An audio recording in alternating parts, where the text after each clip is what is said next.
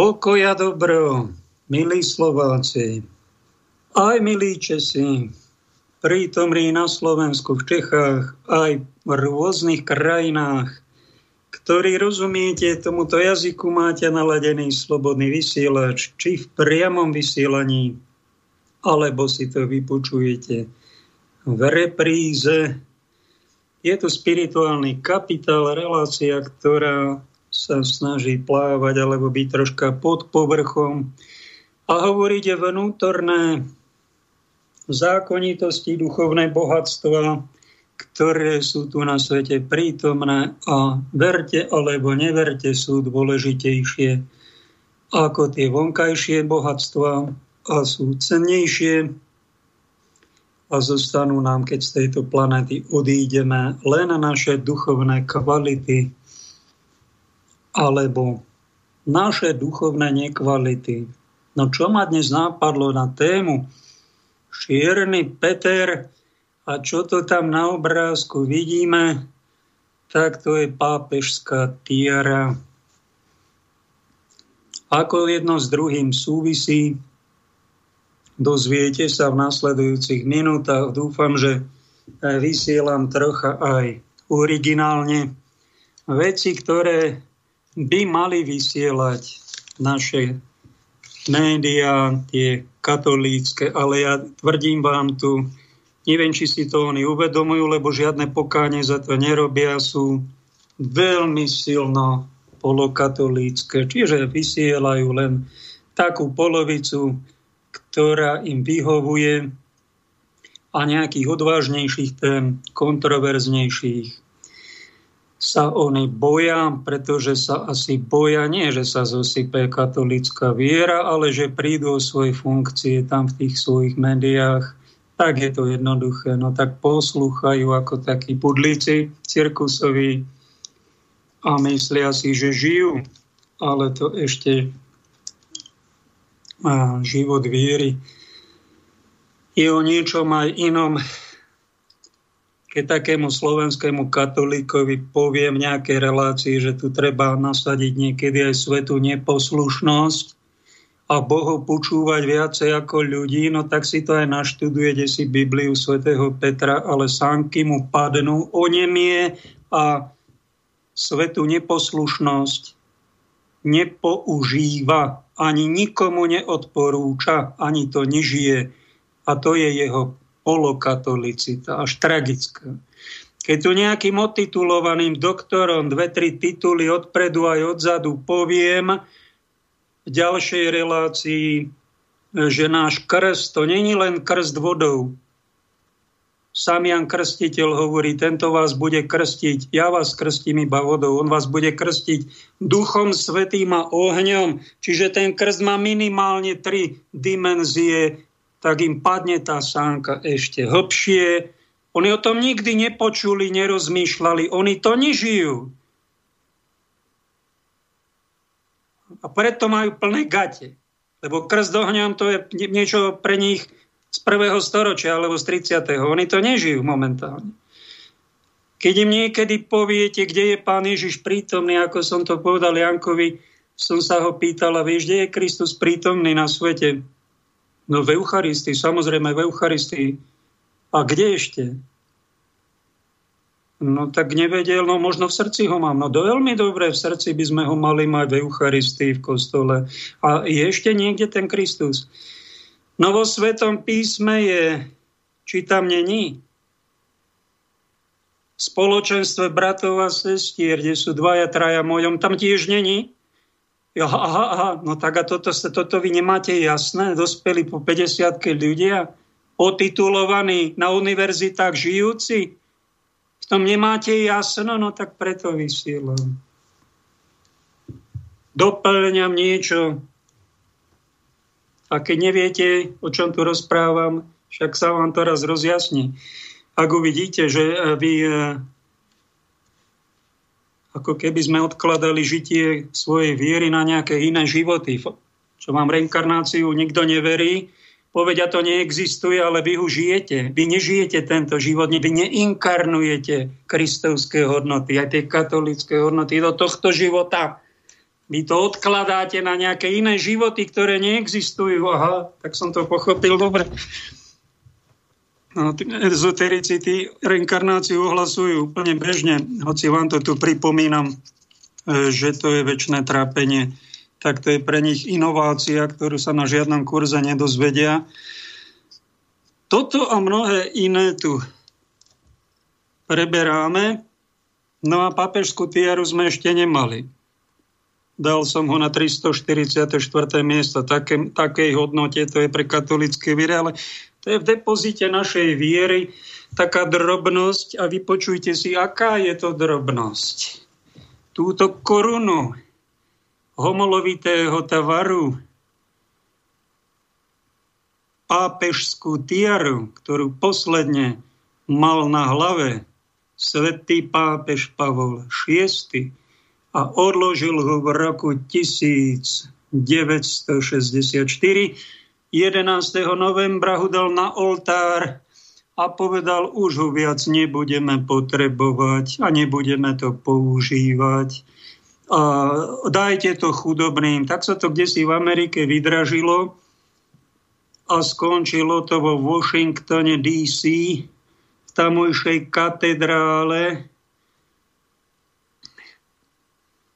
Si to môžete ako atrakciu tam prísť pozrieť, ktorí ste tam, kde si blízko a ktorí ste ďaleko, tak aspoň takto z diaľky sa na to môžete pozrieť. Keď to poviem slovenskému superkatolíkovi, ktorý má záchvaty polokatolicizmu a ešte väčšej nevzdelanosti, tak on to počuje prvýkrát.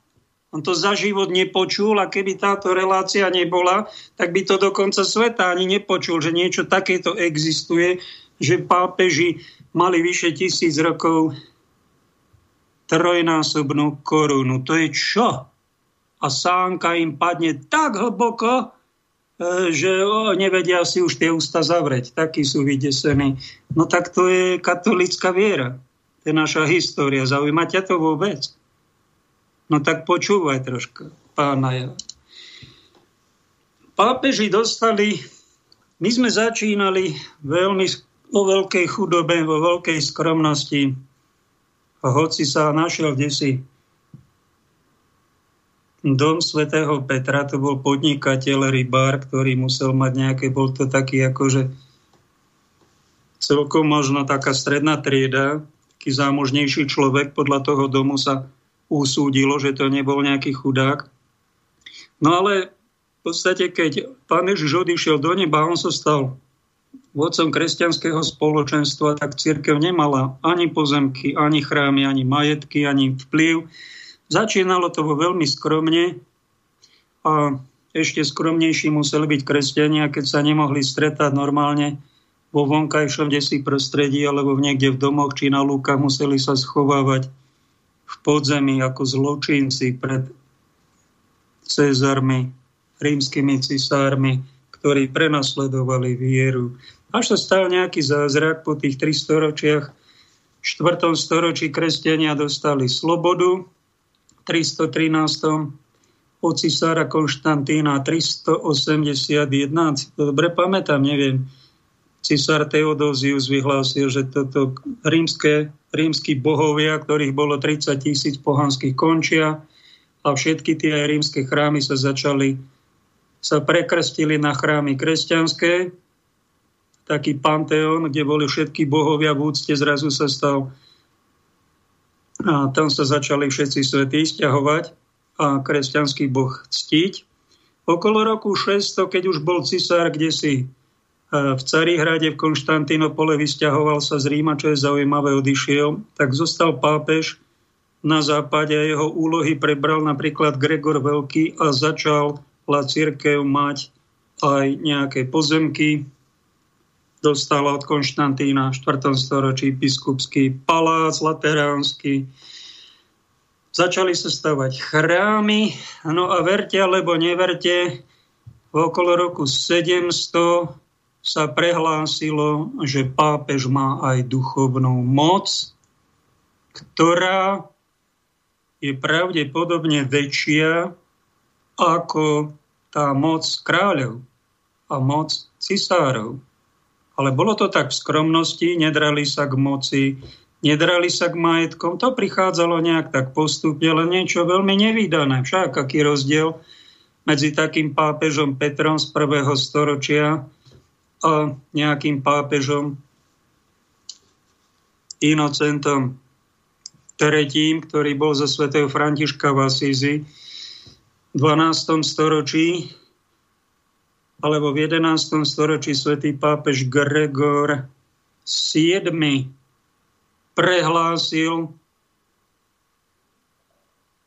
dekréte diktátus pápe, čiže pápežský diktát, také vety závratné, ktoré sa pred ním pápeži ani nahlas neodvážili vysloviť. Bolo to také tajemstvo viery a radšej sa o tom nehovorilo, ale našli by ste si to, nájdete si to, diktát pápeža. Ne, ne, inde dal som to na spirituálny kapitál es ká. Pápežská tiara, článok, a tam to máte vybraté. A veta, číslo, bolo ich tuším tých dvadsaťsedem, jedna veta, číslo dvanásť. Pápežovi je dovolené zosadiť aj cisárov. Počujete dobre? Pápež mal v stredoveku takú moc, že mal právo, povinnosť zosadiť nejakého cisára. A cisár to bol niekto, kto vládol v tedajšej Európe. Obrovská, obrovský vplyv, obrovské majetky, obrovská moc. Dnes si uvedomujete všetci, že Čierneho Petra máme v rukách my ľudia, ktorom, o ktorých sa tvrdí o všetkých dokumentoch demokratických, že máme tzv. Moc. Tí, ktorí sú v zákulisí tohto sveta, majú v rukách peniaze, tlačia si ich, majú obrovskú moc. Nám nabulikali cez svojich lokajov, politikov, že ľudia majú moc. Čiže my tu moc máme, no pozrite, akú máte moc. To vám nejaký pán Mikas prehlási, že je tu pandémia, ústavný súd to vraj potvrdí a pán Matovič si s vami robí, čo sa mu zachce. Porušuje práva, tu ústava neplatí, tu neplatí nič, tu platia len to, čo povedia pán hlavný hygienik Mikas, umelá falošná pandémia, tu nejaký puberťák nedokončený, polomagistrík, ktorý sa tu machruje, hrá sa na skromného, inteligentného. Ten si niečo zmyslí, tak ako počasie sa mení, tak si vymýšľa kadejaké tie. Raz, raz sa bude testovať, raz sa nebude, raz bude lockdown, nebude zákaz vychádzania, príkaz vychádzania, dobrovoľné očkovanie, potom nanútené očkovanie a my všetci bezmocne sa na to prizeráme. Taká je naša moc. Máme v rukách Čierneho Petra a on sa nám chichoce, ale keby nebola za ním nejaká moc od pani Merkelovej alebo nejakého Macrona, kde sa tam ukázal, no tak by si toto s národom nerobil, ale sú za ním mocní sveta. On také maily, čo mu pošlete, on to ani nečíta, ale z Washingtonu, čo mu pošlu, tak to si prečíta, to si naštuduje. A to vykoná, a čo potvrdí Európska únia. A on si myslí, že to tu bude na veky. Čierny Peter, dnes som sa dozvedel, po dlhých rokoch sme to hrávali ako deti, túto hru karetnú, že tam sú tridsaťtri kariet, šestnásť dvojíc a jedna karta, ktorá nemá páru, a to je ten Čierny Peter. Tak si ten vé er kariet, rozdajú sa karty, máte vé er a niekto, a vymieňate si a ťaháte si od iného karty. No a keď si vyťahnete Čierneho Petra, tak ste taký trocha zhypnotizovaní, že máte smolu. Keď vám to na konci hry totiž ten Čierny Peter zostane, tak ste prehrali a sa musíte hanbiť a ostatní sa na vás budú škodoradosne chichotať. Je to taká milá hra, nehral som ho, ja neviem, či štyridsaťpäť rokov. Ako deti sme sa to hrávali a napadlo ma to, že takúto hanbu máme teraz všetci v demokratických spoločnostiach, ktorí sa voláme občania, ktorým tu bulikali, koľko máme práv a akú máme moc a všetká moc je vo vás. A teraz vidíte, akú máte moc. Akí sme všetci nuli. Že nám tu diktuje jeden, dvaja, traja, rehocú sa tam. Oni tam spolupracujú a majú strašnú moc. Krytú peniazmi. Taká je realita plnej nahote a my si pekne tú svoju hanbu a toho čierneho Petra podržme. Pomeditujme na ňom. Zíde sa nám to na našu pokoru, lebo keď sme príliš úspešní, tak len rozmýšľajme, aký sme dôležití, pekný, úspešný, bohatý. A keď máme občas chorobu, občas prehru, občas nejakého toho čierneho Petra schytáme a čudujeme sa, prečo ho máme, tak je to na to, aby sme zistili našu realitu. Sme slabí ľudia, krehkí ľudia, mnohokrát bezmocní ľudia, budeme aj zomierať. To je naša ľudská prirodzenosť a to treba takisto sa naučiť spracovať a nevidieť v prehre nejakú len negativitu. A do, dočítal som sa vám, že táto hra je zakázaná pre deti do päť či šesť rokov. Prečo? Však to je taká hra. Milá hra. No asi preto, milé detičky, lebo deťom do päť šesť rokov treba klamať, že všetko bude dobré. Všetci budú úspešní, všetci vyhrajú a nikto neprehrá. Tak deti, môžeme takto e, klamať Ježiškom, nech sa vám páči, klamať aj takým, e, že všetko bude dobre. My, keď sme už dospelí, my sa musíme naučiť prijať aj realitu, e, že niekto aj prehrá. Niekto bude mať aj hanbu. Niekto musí sa naučiť žiť s neúspechom. A nie len po nejakej prehre v basketbale či hokeji. A otria sa a na budúci týždeň zase vyhráme. Jednoducho musíme sa naučiť žiť niekedy aj trvalo v prehre. A naučiť sa vidieť v tom negatívnom a vyťažiť z toho nejaký spirituálny kapitál.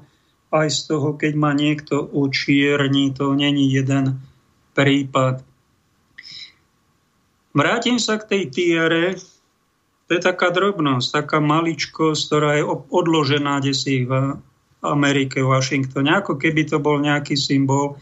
Pápeži fakt mali moc a tie tri koruny, ktoré tam sú, som sa dočítal, nás to už nikto neučil ani v seminári, ani medzi kňazmi, to sa už nehovorí. To je zabudnuté, to je temný stredovek a to je taká, taký asi úlet, pápežov úlet. Že by toto bolo temné? My máme problém, máme vládcov moderného sveta a celý náš problém je, viete aký, že nemá kto týchto vládcov kontrolovať. Nemá kto. Je nás osem a pol miliardy. My nevieme týchto pár sedem ľudí, ktorí riadia planétu, alebo šesť šesť šesť či osemnásť ľudí, tam sa desi v Toronte stretli. My nevieme ich ani vypátrať, oni sú schovatí. Nevieme ani, kto to je, ak si myslíte, že je to Bill Gates, alebo Soros, alebo pán Schwab, tak nie sú to oni. To sú iba ich hovorcovia. Oni sú tak prešibaní. Ani neviete, kde majú svoje bunkre, kde bývajú. Neviete, či sú na Marse desi, alebo na, na mesiaci, či sú desi dvadsať tisíc mil pod morom a tam dávajú príkazy. My nie sme schopní toto už vypátrať. Oni sú tak za vodou. Tak vzdialený, taká priepas je medzi nami. A preto tých hovorcov občas tak počúvame, aby sme sa dozvedeli, čo s nami asi bude. Pán Gates predpovedal, že má byť ešte silnejšia pandémia. Bože, ako je toto, toto nejaká hrôza, není to len panika. Ak tu niečo zase vypustia na nás, tak stratíme ešte tie zvyšky radosti, čo máme. Preto je na svete toľko neprávostí, pretože týchto, túto partiu, týchto pirátov, túto čiernu šlachtu už nikto nekontroluje. My sme rezignovali. Dlho v dejinách, vyše tisíc rokov to robili pápeži, a keď sa nejaký kráľ, aj cisár, vychýlil z morálnych hodnôt a začal si niečo dovolovať viac, ako to bolo vhodné, pápež zasiahol. Dal si túto tiaru na hlavu a prehlásil: cisár Henrich štvrtý je exkomunikovaný z katolíckej cirkvi za to, že dosadil bez môjho dovolenia za arcibiskupa do Milána. Čem Toto, toto sa robiť nesmie, to je nemravné. A tento cisár vypovedať všetkým kresťanom celého sveta zakazujeme, aby ho poslúchali. To bol iba dekret, ktorý sa poslal a ten cisár zatriasol. Zatriasol sa tak, že padol. A keď už padal, tak prišiel aj bosý do Kanósy a tam, kde si bosý pred hradom, kde sa pápež nachádzal, tak prosil ho o milostenie, aby mu ten pápež ho tú exkomunikáciu sňal. Tak ten ho aj načas sňal, potom ho zase exkomunikoval, lebo videl, že špekuluje. Takú moc mali pápeži. A mali na toto oni právo? Takto keď sa do politiky takzvanej, nie že právo, oni mali počas histórie povinnosť. Oni si tú povinnosť aj plnili. Niektorí boli takí slabší, že to robili tak mierne a pápež Gregor siedmy bol svetec a ten nasadil svetu bezohľadnosť. Až ho nazval, tuším, svätý Peter Damiani svätým satanom úsmevom, tak bezohľadne, ale jednoducho tí pápeži a králi sa triasli a nemohli si robiť, čo sa im zachcelo. Museli poslúchať akú takú morálku desatora. Dnes už nepočúva nikoho, nikto nič a robia si, čo sa im zachce. A vy vidíte, ste v bohatých krajinách, máte zákony, máte ústavy, máte práva. Ale máme aj čierneho Petra, a nad tým meditujeme, aký sme bezmocní. Nespraví s tým nikto nič. Taká je naša realita. A to je tá hrôza. Táto pápežská tiara by sa nám zišla. Prečo ho pápeži nepoužívajú? Posledný. No lebo sú zlí. Pápeži sú čierni. Však to je neviestka. Oni sú všetci zapredaní diablovi. Povedia nám všetci, akí zúriví protestanti, majú to jasno, že babylonská neviestka je Vatikán, pápeži nič nerobia, len zle robia. No a my všetci, katolíci, sme asi tak sprostí, že ich počúvame. A, a, tak to je jeden pohľad na veci, ale keď sa nad týmto očierňovaním tak troška hlbšie zamyslíme, tak by sme im takú otázku mali dať: a vy toto prečo robíte? Pre vás Božie prikázanie ôsme napríklad nepreriekneš krivé svedectvo proti blížnemu svojmu. Pre vás to neplatí? Vy si myslíte, že my miliarda katolíkov sme úplne hlupáci? A že pápež od rána do večera nič nerobí, len ako zradiť Krista, rozmýšľa? Ty si toto myslíš? No tak to je hriech. Tak ten hriech si uľutuj, daj to do krvi Kristovej, ty na spoveď nechodíš a viac ho nepáchaj, pretože nebudeš požehnaný. Toto je tiež diabolstvo.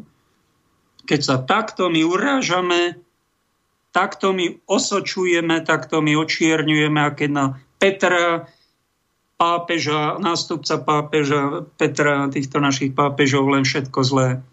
To ducho, toto je očierňovanie, to sa nepatrí. A ak chceš sa pridať takým, čo očierňujú, aj na Slobodnom rádiu, tam je ten byzantský katolícky či pseudokatolícky patriarchát. Pozdravujem vás, chlapci, a viem, že počúvate. Keď vy hovoríte na pápeža Františka absolútne všetko negatívne, no tak tým sa prezrádzate, že vy očierňujete. Vy doporučujete slovenskému a českému národu nenávidieť. Iba zle všetko vidieť. Vy učíte nerozlišovať. A to je vaša tragédia. Budete za toto v očiste alebo v pekle či pred pekli aj trpieť. A ak sa nezmeníte, ešte sa to môžete zmeniť, tak to nerobte. A naučte ľudí rozlišovať, pretože aj ten pápežský úrad má svoje pozitíva, má aj svoje negatíva. A my, keď chceme zostať Božej milosti, my musíme zostať v pravde a my musíme si vážiť aj tento úrad, ktorý nám bol zdaný. Petrovskú charizmu, aj pápežstvo, ktoré tu má v dejinách, aj v kresťanstve, aj v celom svete nejaký význam a snažiť sa vysvetľovať si činy našich pápežov, aj posledných pápežov, v prvom rade po dobrom. Lebo keby sme to robili všetko, predpokladali sme, prečo Pavol šiesty zložil túto mitru. No všetko, lebo sa chcel vykašľať na svet, chcel mu ublížiť, chcel okradnúť cirkev, chcel jej ublížiť.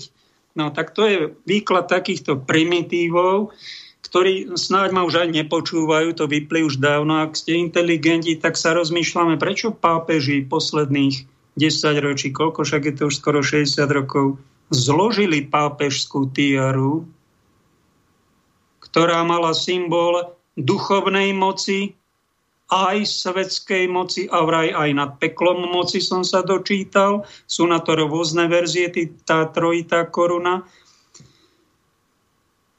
Bolo to zadefinované v ďalšom dokumente pápežskom Unam Sanctam Bonifác ôsmy. Ten bol síce nie svätý, ale je veľmi zvláštne, že pápež má do správy ako nástupca Petra dva meče. Jedna moc je duchovná a jedna moc je svetská. Túto svetskú moc, ktorá je na svete, tá je tiež od Boha, tiež ju pápež spravuje, ten ho dáva kráľom a bol normálny obrad, kde bol, to bolo dlhé stáročia, kde králi boli uvedení do stavu diakona, alebo subdiakona, boli akoby vysvetení na toho subdiakona, diakona, naministrovali pri tej inauguračnej svätej omši a boli korunovaní pápežom alebo arcibiskupom tej krajiny a uvedení do úradu, že táto moc je od Boha. A bolo to, verte alebo neverte, nejakú časť cirkvi ako sviatosť. Svätý Peter Damiani v jedenástom storočí tvrdil, taký heterodoxný názor mal, že je dvanásť sviatostí. V šestnástom storočí boli uzákonení na Tridánskom koncile, že ich je sedem a potom som rozmýšľal, ktorých je to dvanásť, no tak som tam dal eh, nejakú úvahu o dvanástich sviatostiach, takú heterodoxnú, lebo aj terajší kardinál Cantalame sa hovorí aj sviatosť chudoby.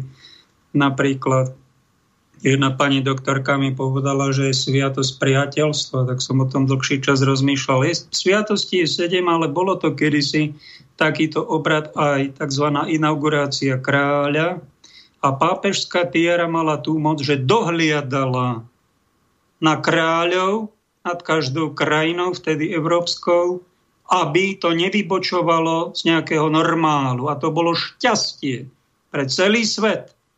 Pre každú tú krajinu. Šťastie.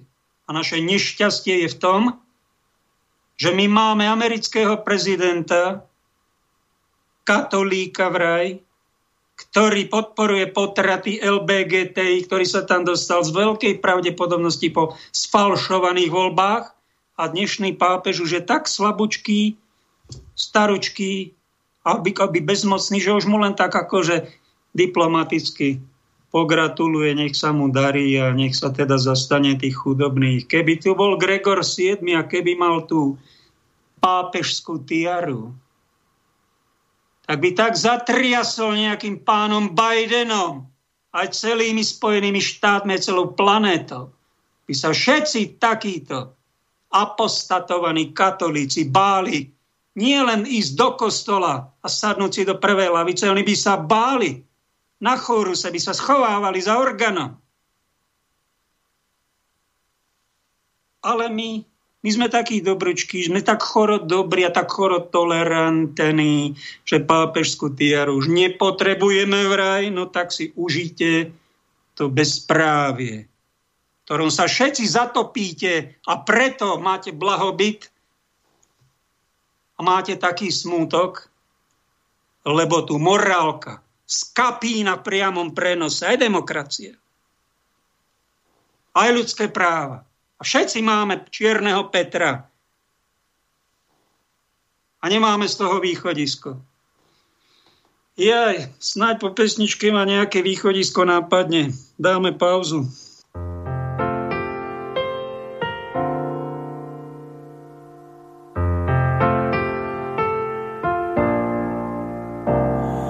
Raz som sa díval s tebou šere na čierne labute. Sneh sa nám spúšťal ako perie na tváre stíchnuté. Potom sme tížko sumrakom šli náš smiech pod krídlo dať. Boli sme náhle pri dospelí, ja mám ťa láska rád. A tam sme sa hriali v tme, tak ako by pár labutí, a bolo nám nádherne, živý len z krátkých dýchnutí. Nezrádzaj nás, pod krídlom mi skrývaj tvár. Noc v diaľke pláva a z nás sa stáva labutí čiernych pár. Nezrádzaj nás, pod krídlami skrývaj tvár.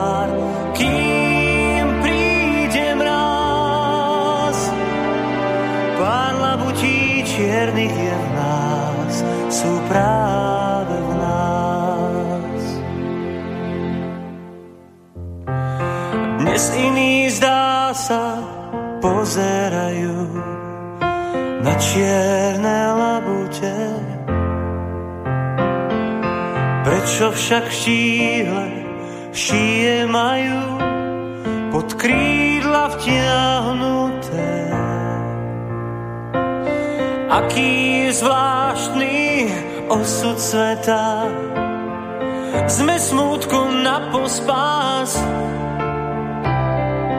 Labuť od krdla neodlietá, to býva spôsob náš. S kým sa dnes túliš v tme, tak ako ten pár labutí. Snad nádherne nočíš v prázdnom zákutí. Nezrádzaj nás, pod krídlom mi skrývaj tvár. Noc v diaľke pláva a z nás sa stáva labutí čiernych pár. Nezrádzaj nás, pod krídlami skrývaj tvár, kým príde mráz. Pár labutí čiernych je v nás, pár labutí čiernych je v nás.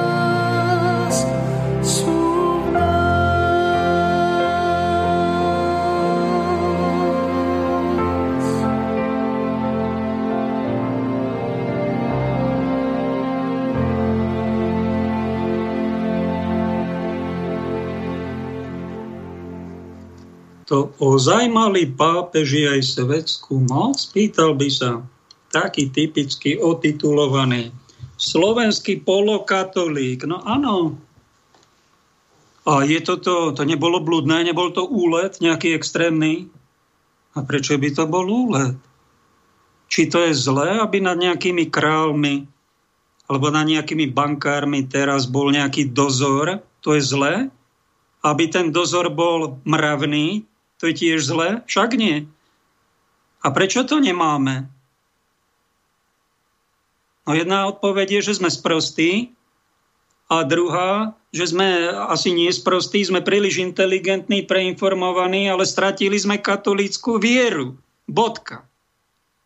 Niet tu pravej katolíckej viery na celej planete.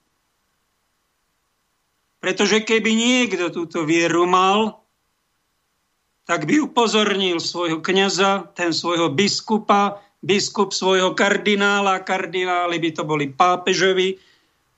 Vaša sveto situácia je tak zlá, choďte do toho Washingtonu, dajte si tú tiaru na hlavu a začnite tu robiť v tomto bordeli kapitalistickom poriadok.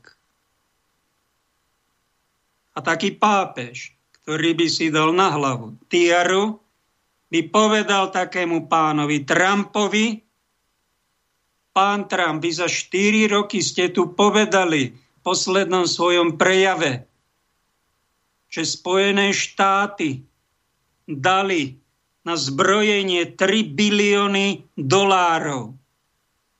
Vy sa nehambíte, ale tie tri bilióny dolárov mi dáte sem. A jeden pôjde do Afriky, druhý do Indie a tretí, ja neviem kde, či na Island, alebo niekde, kde sú chudobní, a tam to rozdelíme a tam to investujeme. Zbraní, hračiek tu máme dosť. Toto by mal urobiť nejaký správca planéty. Pápeži posledný, ako, ako tú tiaru pápež Pavol šiesty dal dolu, tak odtedy jajkajú, že je zle na svete, a že tu má byť nejaká svetová autorita a už čakáme v nejakej politickej moci, že sa nejaká politická, politici dajú dokopy s tými bankármi a bude tu nejaká autorita. No tak dočkáte sa, len to bude antikristovská autorita. Pápeži majú túto moc. A je to cirkvou premeditované, je to tam stáročia, je to tam ukryté v depozite. A my o to nemáme záujem vzkriesiť túto duchovnú moc. A keď niekto v tom nemá jasno, tak nech si zoberie také sveté písmo, kde je Pán Ježiš tiež prítomný v podobe slova, a tam nájde stať, keď Ježiš odchádzal do neba, tak povedal svojim učeníkom: daná mi je všetka moc na nebi aj na zemi. Choďte, učte všetkých a krstite ich mene Otca i Syna i Ducha Svätého. Zamysleli ste sa niekedy nad tým slovom?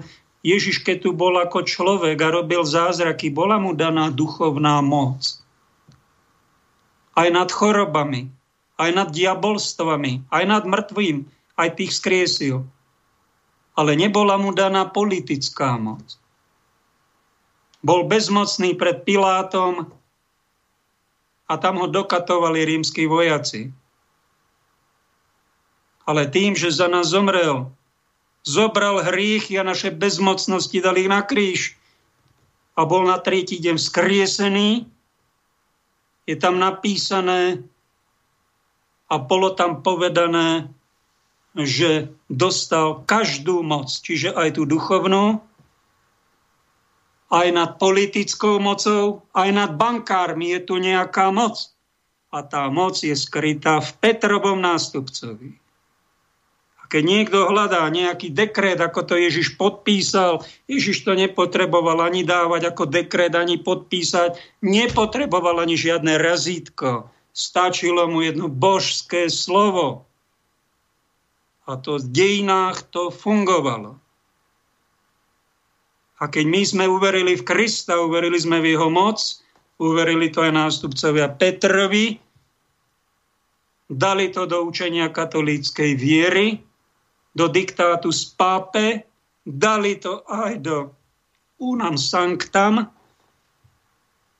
že sú dva meče, jeden duchovnej moci a druhý politickej moci, a že tento duchovný meč, táto moc duchovná je väčšia ako moc svetská, no tak jednoducho to treba len použiť, uveriť tomu a aplikovať to.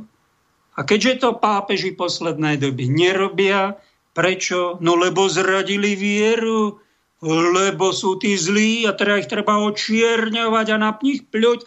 Tak to robia mnohí a preto pápežský úrad nenávidia, ani nevedia prečo. Možno to v nenávisti prosia o pomoc aj toho Petra, že je tu taká neprávosť, toľko chudoby, toľko biedy, že niekto by sa mal ozvať a pápeži by sa mali oveľa razantnejšie ozývať, pretože hrešia prílišnou dobrotou, prílišnou milosrdnosťou, prílišnou mäkkosťou a preto títo moci páni si robia, čo chcú a už ich nikto ani nekontroluje. Už sa na nich pápeži posledných desaťročia aj nehnevajú. No tak potom sa ľudia hnevajú na pápežov. A ak si myslíte, že ja sa tu začnem hnevať a zjapať tiež s vami a pľuť, tak sa mýlite. Ja rozmýšľam troška aj duchovne, aj mysticky a hľadám pápežovi ako taký dobrý, slušný, poslušný katolík e, v tom jeho geste, že pápež zložil tiaru, odložil ho a povedal, pápeži už nebudú používať tento svetský vplyv a túto moc nad politikmi. E, už, už stačilo a odložili to do depozitu. No tak jedna, moc, jedna z vysvetlení je, že pápeži sklamali, že sú zlí.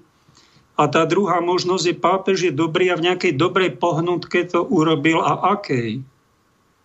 Napadla ma jedna jediná. Že sa blíži záver. Záver dejín. Po druhom vatikánskom koncile sa fakt učí inak. Dovtedy sme so slobodomurármi viedli vojnu otvorenú. Aj dekrétmi tam boli delá pápežské a každých desať rokov sa na slobodomurárov strieľalo a oni nám robili revolúcie, zhadzovali tróny. Tých kráľov katolíckych, kresťanských dávali dole. Na zaujímavé po druhom vatikánskom koncile, ktorý skončil devätnásťstošesťdesiatpäť, ja som sa potom narodil v šesťdesiatom šiestom, A tak ako keby nám ten druhý Vatikán aj pápeži posledných dôb oznamovali, je tu záver dejín. Ideme do finále.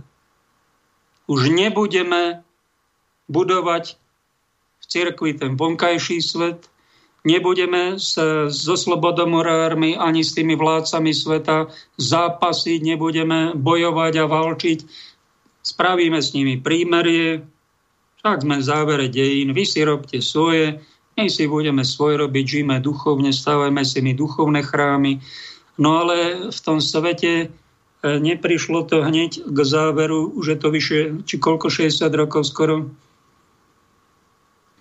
A tá moc sveta, moc bankárov, moc týchto elít je strašná, je veľká a už s ňou nikto nepohne okrem pána Ježiša a my snáď trocha radosti môžeme zažiť v tom, že v jeho druhý príchod budeme ho túžobne očakávať. A čo sa udeje v tom vonkajšom svete, nejaká pandémia tu je, ktorá nám berie radosť, alebo nejaké tie lockdowny, zákazy vychádzania. Je to blbé, je to smutné, ale tak si vždy povedzte, toto ešte není nič. Nejakých tri a pol tisíc ľudí je v nemocniciach. Som to rátal, však je to nula celá nula šesťdesiatpäť percent obyvateľstva. Tých deväťdesiatdeväť celá deväťdesiatštyri percent občanov trpí tými obmedzovaniami. Ďakujme mi Bohu, že tu není nič horšie. Nejaká, Bill Gates hovorí, že tu má ešte pandémia prísť nejaká desať razy silnejšia. Ak to na nás nasadia, ak nebudeme poslúchať, tak to na nás nasadia a budete bezmocní a potom bude veľmi zle, tak Ak ste nepoďakovali Pánu Bohu len za to, čo zažívame, tak začnite, lebo není, není to až tak zlé. Je to ešte, ešte je to nič. Ešte to není nejaká apokalypsa, ani pandémia. To sú len také predobrazy, náznaky, čo nás čaká. Nejaké to čipovanie, nejaké to zatrčovanie. Možno to príde. A možno to príde tak rýchlo, že sa budete všetci čudovať. A tým, že pápeži neriešia moci pánov tohto sveta, sú s nimi v prímeri, mne osobne sa to zdalo ako ich obrovské dejinné zlyhanie a i mal som istý čas ešte kňaz, že som sa za to na pápeža hneval a na pápežov posledných dôb, lebo som cítil, že malo by tam byť niečo iné, niečo razantnejšie. Až som vám prišiel, keď som mal, bolo v roku dvetisícšesť a čakal som na audienciu s ostatnými tisíc ľuďmi, s pánom doktorom, hematologom z Banskej Bystrice, sme tam boli spolu v Ríme na návšteve. A bo začal ma tam boleť zub a tak som strašne začal ma tam boleť na tom Svatopeterskom námestí zub, že som sa rozplakal od bolesti. Zač prichádzal pápež v papamobile, išiel okolo, ľudia mu mávali, no tak a ja som tam hlavu e, vytrčal, aby som ho videl. A pápež pár metrov okolo mňa prešiel a vzdialil sa, išiel niekde ďalej a mňa zaliala niečo ako krst Duchom Svätým. Taká božská moc, to musel nejaký anjel na mňa vyliať nejakú tisíc litrov nejakých božích milostí a nejakej blaženosti. A všetky tieto hnevy, všetky tieto výčitky voči pápežstvu, alebo výhrad, alebo kritík, čo som mal, a preto vás tak chápem, lebo som bol jeden z vás. Ja som to tiež nosil v sebe, bolelo ma to, všetko to zmizlo. A prišla veľká úcta k pápežovi Benediktovi, k pápežstvu ako takému, ku svojej viere, ku kňažstvu a tak ďalej. Snáď to cítite, že v týchto reláciách mám skalopevné presvedčenie, že o čo tu ide a hájim pápeža ako takého, ale tak nie dúfam modlársky, ako nejaký mopslík a otrok, ale tak zdravo kriticky a ja vidím na tom pápežstve obrovské pozitíva, pretože mi to tak nejak Duch Boží dal. No a tí, ktorí na ňom vidia len všetko negatívne, snažím sa ich chápať, snažím sa ich usmerniť a dajte pozor, aby ste v tej kritike, keď nemáte ten dar katolíckej úcty a viery, aby ste to nepreháňali, aby ste Božie prikázania zachovali. A keď kritizujete, však aj to nám je treba, aby tá cirkev bola lepšia. My potrebujeme aj kritiku. Aj pápežstvo. Tým sa obraz, obrusuje ten diamant. A to, že pápeži nevykonávajú svetskú moc, nebudujú, spolupracujú len tak diplomaticky s tými mocipánmi tohto sveta. Je to na jednej strane strašne nedobré, alebo neprávostí narastá a nemá ich do dirigovať. Na druhej strane blíži sa záver. Taká je odpoveď. Blíži sa záver. Záver dejín a my pracujeme na vnútornom svete, na vnútornom zdokonalení našich charakterov, nášho poznania, a robme, máme príležitosť konať dobré skutky, aj keď máme zákaz vychádzania. Môžeme sa modliť, môžeme študovať, môžeme iným pomáhať, môžeme to, čo je neresť, čo je chyba, a zmeniť na cnosť s pomocou Božej milosti. No a tú Božiu moc, ktorá tu existuje, tak sa to dá riešiť. Jednu pani v rodine sme ho tak upozorňovali, dve hodiny bola nahnevaná. Nahnevaná, búchala, trískala a my sme jej to tak chceli vysvetľovať, aby bola kľudná, aby to zobrala pokojne. A ja som videl, že po dvoch hodinách nepomáha nič, stále len horšia, tak som išiel do druhej izby a tam som sa začal modliť. V mene Ježiša Krista odíďte zlé sily z tejto ženy. V mene Ježiša Krista odíďte zlé sily z tejto ženy. Takto som sa asi modlil dve tri minúty. Tá pani prišla do izby a zlý duch bol z nej preč.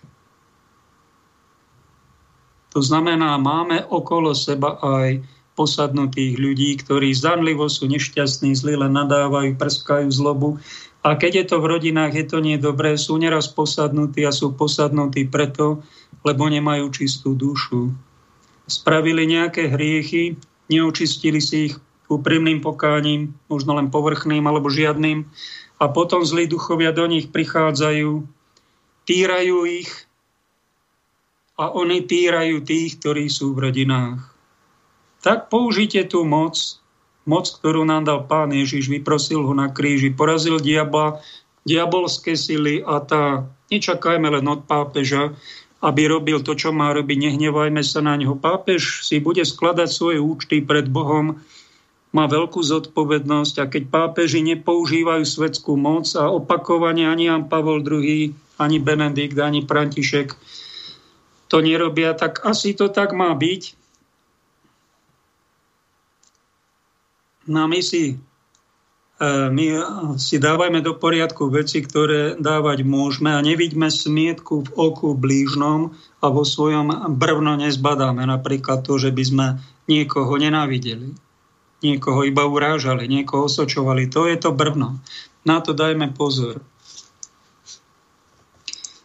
Napadá ma k tejto téme ešte povedať aj to. Vôbec nikto neupozorňuje, že bude raz aj posledný pápež a že ten posledný pápež môže byť aj Černoch, to tak s humorom poviem. Môže František odísť, zrieknúť sa úradu alebo inak odísť prirodzene do večnosti a bude konkláve a zvolia pápeža aj Černocha, Čierneho Petra, napríklad kardinála Saraha alebo kardinála Turksona, čo sú takí tmavšej pleti, a bude pápež čierny a bude Čierny Peter, Petrov nástupca. To by bola lepšia varianta. Horšia varianta by bola tá, keby sa rozhodli takíto Joeovia, Bidenovia, to je taký dobráči, ktorý s pápežom je v prímeri, ktorý cirkev a kresťanov ochraňuje, ale my nevieme, či moci páni tohto sveta, ktorí ho tam dosadili, zaplatili a usmerňujú ho tam, či on neodíde a či sa moci neujme Kamala, jeho viceprezidentka, a či jej nebude rozkazovať nejaká kabala a či sa oni ako na poslednú baštu obrany kresťanstva nevrhnú aj na pápežský palác. Toto s týmto nikto neráta, ako keby sme zadremkávali ani teoreticky. To v žiadnej relácii okrem tejto som nepočul. A napadlo ma to pri čítaní sionských proto, protokolov sionských mudrcov, ktoré sú tu sto rokov a ktoré sa tu postupne vyplňajú a ktoré sú takými poznámkami zo zasadania týchto moci pánov sveta, tak by ste sa tam dopočuli, dočítali aj toto. Sedenie sedemnáste. Čierna šlachta hovorí, vynaložili sme mnoho síl na to, aby sme podkopávali dôveru gojímskych kňazov, ktorých činnosť by nám mohla veľmi prekážať. V tomto smere sme dosi- doposiaľ docielili značných úspechov, lebo vplyv kňazov na ľud sa deň odo dňa zmenšuje. Dnes už sloboda svedomia je uznaná všade. Preto je vyhladenie kresťanstva otázkou len niekoľkých rokov. Ďaleko ľahšie sa nám to podarí u ostatných náboženstiev, ale o tom by bolo predčasné hovoriť. Klerikalizmus a kňažstvo obmedzíme v jeho činnosti natoľko, aby sme jeho vplyv v budúcnosti nebol prakticky žiaden. Až nadíde okamžik, počúvajte, kedy bude nutné zničiť aj pápežstvo, uskutoční ľud, vedený našou neviditeľnou rukou, útok na Vatikánsky palác.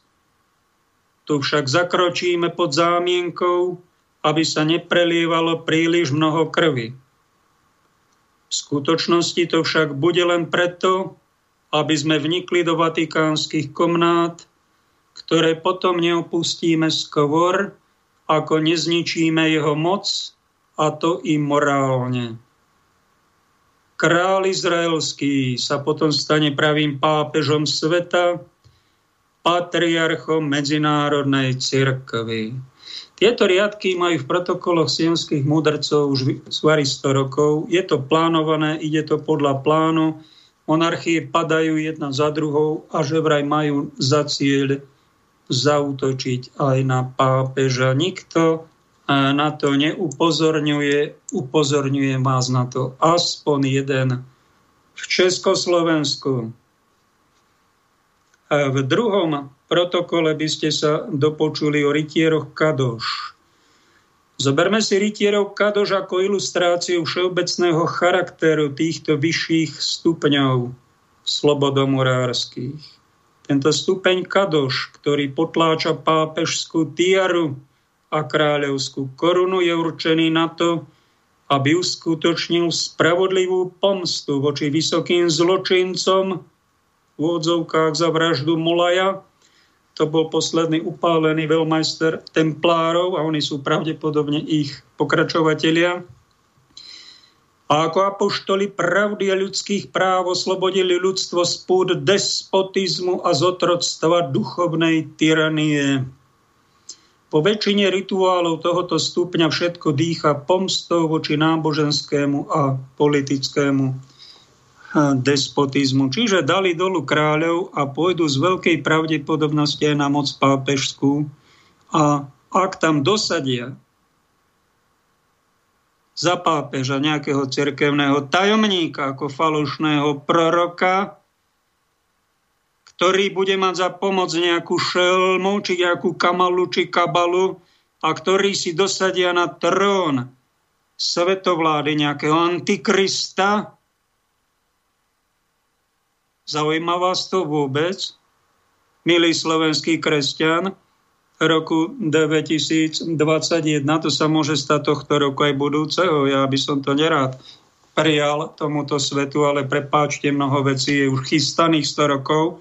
A to, že apoštol Pavol má v jednom zo svojich listov, že Antikrist príde do Božieho chrámu a tam si sadne a bude sa vydávať za Boha, vy si myslíte, že sa to nestane, lebo vyhráte Čierneho Petra a vy si myslíte, že ha, ha, ha, hi, hi, hi, že všetko bude len úspešné a všetci budeme radostní, spokojní a všetko bude ha, ha, ha, hi, hi, hi, a kresťania tu budú mať majetky a budú mať slávu, budú mať slobodu a žiadne utrpenie už netreba. No tak sa klamte, len máte šesť, ducho, šesť rokov duchovného života, sú je vám zakázané aj počúvať nejakú reláciu Čierny Peter, aj nejakú hru Čierny Peter však, no tak sa klamte, len ste infantilovia. No a to je váš ťažký hriech, ak máte už dospelé telo. My musíme byť nachystaní aj na scenáre tie. Pán Ježiš, viete, ako skončil? Moslimovia to nechcú veriť, že by Boží služobník a Boží prorok Ježiš Kristus prehral, že by bol potupený, dopľúvaný, trním korovaný, krivo obvinený, ukrižovaný. Oni toto nechcú veriť, oni nám tvrdia, že sme si to kresťania vymysleli. No tak sa klamte, to sú jedni, čo klamú. A druhí kresťania takéhoto Krista trpiaceho nechcú ani počuť, ani vidieť. Oni chcú Ježiša len víťaza, no ale prepáčte, Ježiš, toto je jeho život. Toto je život aj kresťana. Že bude trpieť za hriechy druhých. A že bude mať aj prehru. Že bude mať aj hanbu. A tá hanba to budú hriechy tých, čo mu tú hanbu urobili. A nejaké bezprávie zažiť. Musí sa naučiť s tým žiť. A nejako to spracovať a nezošali. A keď Ježišova cirkev na konci dejín bude strašne potupená, strašne zahambená, praví kresťania budú z cirkvi vyštvatí a bude tam sa chichotať nejaký cirkevný tajomník, no tak my by sme mali byť na to nejaký nachystaní. Ale my sme tak nachystaní, že pápež má v rukách všetky majetky celého sveta, no tak on ich nepoužíva. Však on síce stratil napríklad pápežské štáty, ktoré tu boli, skoro tisíc rokov mali, som sa dočítal, štyridsaťjeden tisíc kilometrov štvorcových v strede Talianska. To bolo skoro, ja neviem, tisíc rokov. Mali pápeži takú aj, aj majetkovú moc. Niekto ich okradol, že pápež má len štyridsaťštyri hektárikov po Vatikáne. Naše Slovensko má štyridsať, päťdesiat tisíc kilometrov štvorcových. Tak pápeži mali také obrovské územie pod svojou správou, pozemky, majetky, lesy, všetko. No a prišli o to, okradli ich, takto možno aj takto Pius deviaty blahoslavený ťažko znášal a bol taký väzeň vo Vatikáne, aj sa hneval, keď to tisíc osemsto sedemdesiat mu to zobrali. No ale taká je Božia vôľa. To pápežstvo sa stvrklo na úplné minimum, na malý Vatikánik, na štyridsaťštyri hektárikov, no ale má obrovskú moc. Sa len predstavte, aj, aj obrovský majetok, keby sa to zobralo taký dom svätého svätej Alžbety v Košici. A koľko má hodnotu? Miliarda eur je málo, za to povedať. A to všetko vládne všetkými kostolmi sveta, farskými úradmi, majetkami, lesmi, vládne pápež.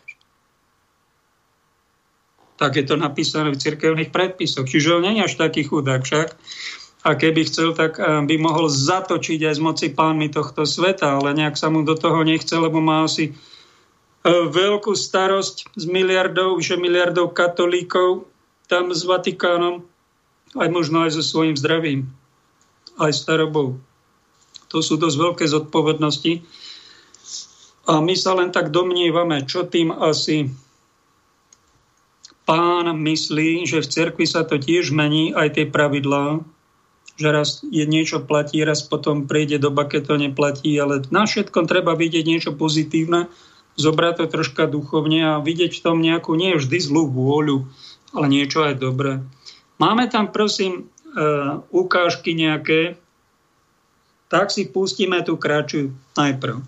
Vážení přátelé, lidé České republiky, Moravané, Slezané, Češi, vemte pravou ruku, ano. Kde leží Česká republika, kde leží Československo. Tohle je naše země a my jsme jediní vlastníci této země, kteří mají právo rozhodovat o této zemi, o jejím osudu, o našich životech a životech našich dětí.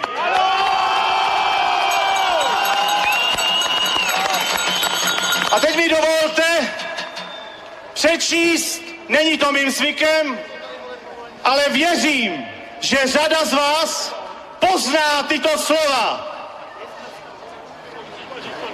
Za onoho dne řekl papež prelátům a svým biskupům. Nejsem již já prvním náměstkem božím na této zemi? I odpověděli mu biskupové a preláti jeho. Zajisté, ty jsi prvním náměstkem božím na této zemi, svatý otče. I řekl papež, a sluší se, aby náměstek boží na této zemi... A sakra. Zemi, biskupové a preláti jeho byli bez peněz. I odpověděli všichni, zajisté, to se nesluší. Usmál se papež a řekl... Čeho je nejvíce třeba prostému lidu hříšnému? I povstal jeden biskup, tlustý jako káč a odpověděl.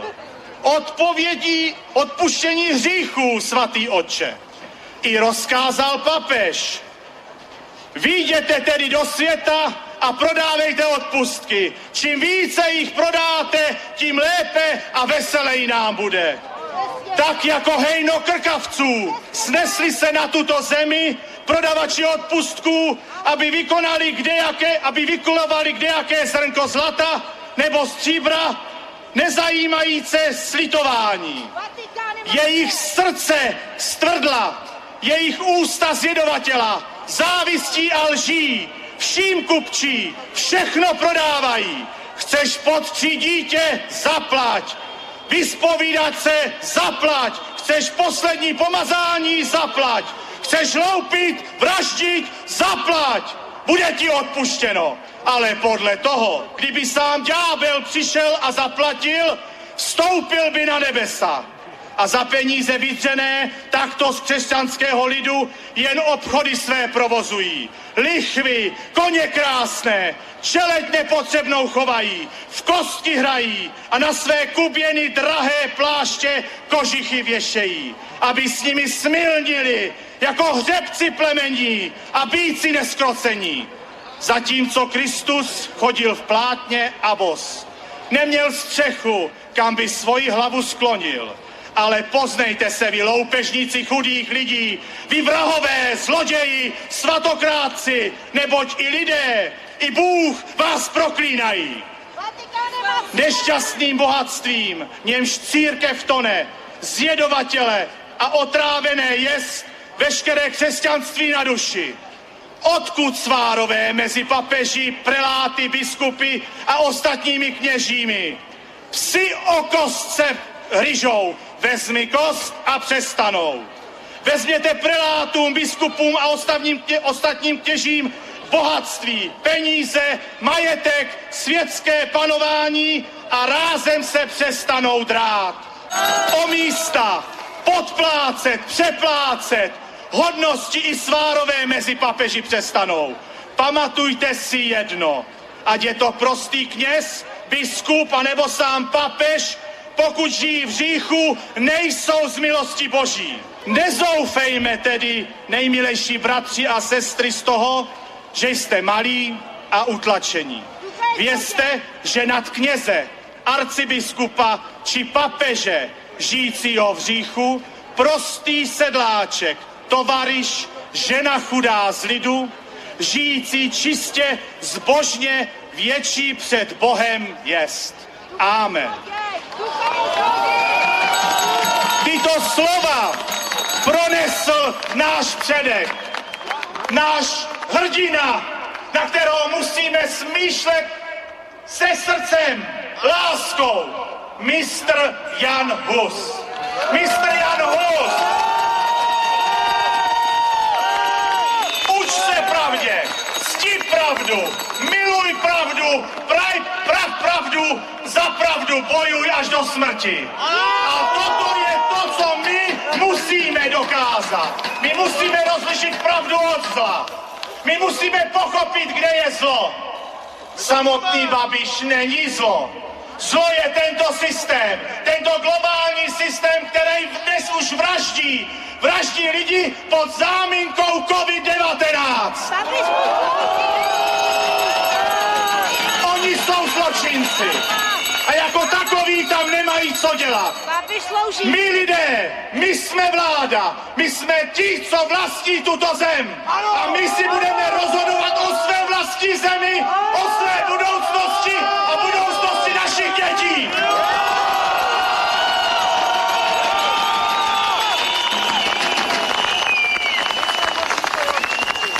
Vážení a milí přátelé, lidé, země Česká republika. Máme tady Čechy, máme tady Moravany, máme tady Slezany. Ale všichni jsme jeden národ. A pamatujme, že jen a pouze podle pověsti tři svatoplukové pruty nikdo nezlomí. A takhle tomu musíme přistupovat. My se nesmíme nechat, nesmíme se nechat stát. Nesmíme se nechat pokořit. My jsme to dlužní našim předkům. Předkům, kteří vybudovali tuto zemi, vybojovali ji vlastní krví, vybojovali ji prací. Na tuto zemi budeme mít právo pouze tehdy, pokud se postavíme na stejnou úroveň, jak i naši předci. Vezmeme ty pochodně, ty zapálíme a těm zlodějům, hoštaplerům, gaunerům řekneme, je toho dost, vy končíte!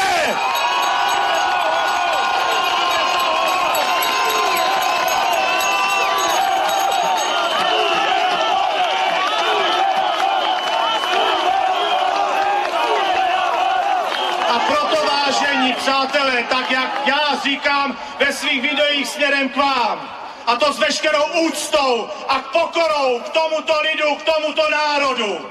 Země má, je život můj, ale i ten váš. A proto jeden za všechny a všichni za jedno. Ja vám všem moc ďakujem. Joj, počuli ste to? To je kazateľ. To je revolucionár. Táto nahrávka má iba niekoľko hodín. Tieto slova odzneli na námestí v Prahe pri proteste a nádherné, že to človek do obeda si to pozriem. Poprosím Peťka, tento nahrá, druhý Peťo v režii to pustí a vy to počujete. A sa možno nažhavíte a poviete, kto je to, ako sa volá. Volá sa Jirko Černohorský. Už dlhší čas ho sledujem a obrovsky sa mi páči jeho zápal. Kazateľský. Takto vystupuje niekto, komu na veciach záleží. Takto, duchovný chlap, ktorý není vykastrovaný. Ja to obdivujem, občas tak a ja takto zarevem, než tak silno a razantne. Ale počuli ste to? Mali by, mali by sme dať do strihu takéhoto môjho kolegu z Banskej Bystrice, ktorý hovorí Beda vám farizeji, beda vám zákonníci, obielené hraby. No, tak takto vystupujeme ako my v cirkvi, takto ohlasujeme evanjelium. A počuli ste normálneho chlapa, to nebolo moc normálne však, no ale ja som to zažil, som to na vlastné oči počul a vy to vidíte, ako cirkev bojuje za svoje hodnoty kresťanské, akým tónom, a ako niekto bojuje za tie občianske práva a slobody. Len ma tak napadlo, Miri, Jirko Černohorský, ja ti to pošlem, túto reláciu, keď to bude v archíve. Len sa tak obávam, že keď sa dostaneš do čela vlády, miesto pána Babiša a začneš takto vystupovať voči politikom Európskej únie, voči svetovým elitám a bankárom, ktorí majú všetko v rukách, bojím sa o národ československý, pretože som nejaké tie roky prežil v Československu, aj som sa narodil, tak to cítim stále, hoci sme už na Slovenskej republike.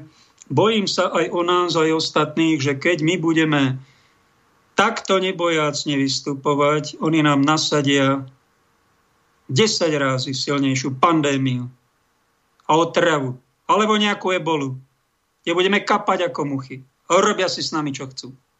Zatiaľ je to len srandička s nejakým covidom. Bojím sa. Majú takú strašnú moc. Preto som vám minulú reláciu povedal a nevyzývam vás. Poďme, bojujme, ale rozmýšľajme, ako sa nejako vzdať. Ako to nejako uhrať. Pretože ich moc je strašná. Strašne sofistikovaná. Tu pár ľudí na planéte rozhoduje o tom, ako budú miliardy krkať biedu, alebo budú zomierať na nejaký vírus, ktorý nevedia ani odkiaľ prišiel. Tak sme dopadli. Druhú vec, čo ma napadlo, bodaj by som sa mýlil. Bodaj by som táral teraz. Keď sa nad tým zamyslíte, tak my sme v takom srabe všetci a takého čierneho Petra máme veľkého, ako sme ho ešte nemali. Dejina. Celá planéta. Všetci. Všetkých dvesto štátov. Ten text, čo tam prečítal a citoval ho z filmu Janovi Husovi, myslím, že to poznáte všetci, ste ho videli. Jan Husa pustil do tých prelátov svojej doby biskupov aj pápeža a povedal im, natrel im to poriadne a my sme mali Jana Husa dlho a ja osobne za nejakého anticirkevníka. Až na ten malilinký detail, ktorí vám nepovedia, tuším, ani na fakultách, ani, ani otitulovaní doktori, odborníci, A, lebo v tom sami doteraz nemajú jasno po šesťsto rokoch, že Jan Hus sa nepustil do právoplatného pápeža v Ríme, ktorým bol vtedy Gregor dvanásty, ale pustil sa do antipápeža Jána dvadsiateho tretieho, ktorý vyhlásil nad Čechmi, aby sa platili odpustky, aby sa so sviatosťami kupčilo a z tých vypratých peňazí sa malo zasponzorovať vojsko a mali sa, mal zautočiť ten falošný pápež na právoplatného pápeža a zničiť ho a dosadiť tam nejakého antikrista. To vám už toto nepovede. Tak ja vám to hovorím. Som si to doštudoval. Ak v tom nemáte jasno, tak si to doštudujte aj vy. A celý český národ, ktorý nasledoval Jana Husa, len ukázal, že má duchovné zdravie. Oni tomu nerozumeli. Ani Jan Hus tomu ešte asi nerozumel.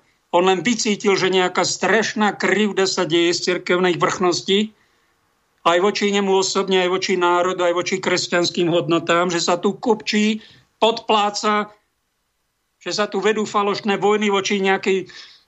A zautočil na tom verbálne a za toho aj zabili.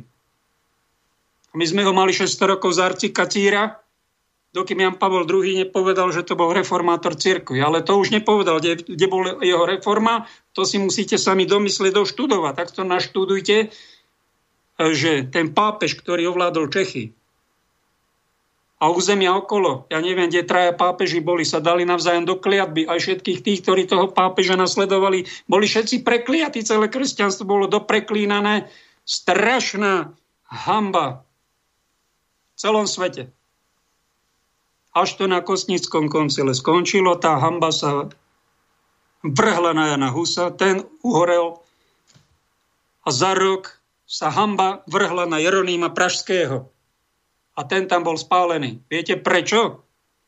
Pretože ako na Krista Pána bola tá hanba z celej Európy, z celého sveta, z celej cirkvi do preklínané od pekla sa zhmotnila a hodila sa to na jedného človeka, Jana Husa, a potom na Jeronýma Pražského. To bola hanba tých antipápežov dvoch, ktorí bojovali a surovo sa dostali a chceli narvať na ten najvyšší morálny úrad a vytlačiť právoplatného pápeža. Ešte chceli viesť proti nemu vojny, hovedá. A ešte väčšie. Ho nás, ich nasledovali, boli kariéristi. Plné Čechy toho bolo. Strašná hanba. Strašné niečo. A tá strašná hanba sa skončila na Kostnickom koncile, že sa hodila na Jana Husa, hodila sa na Jeronýma Pražského.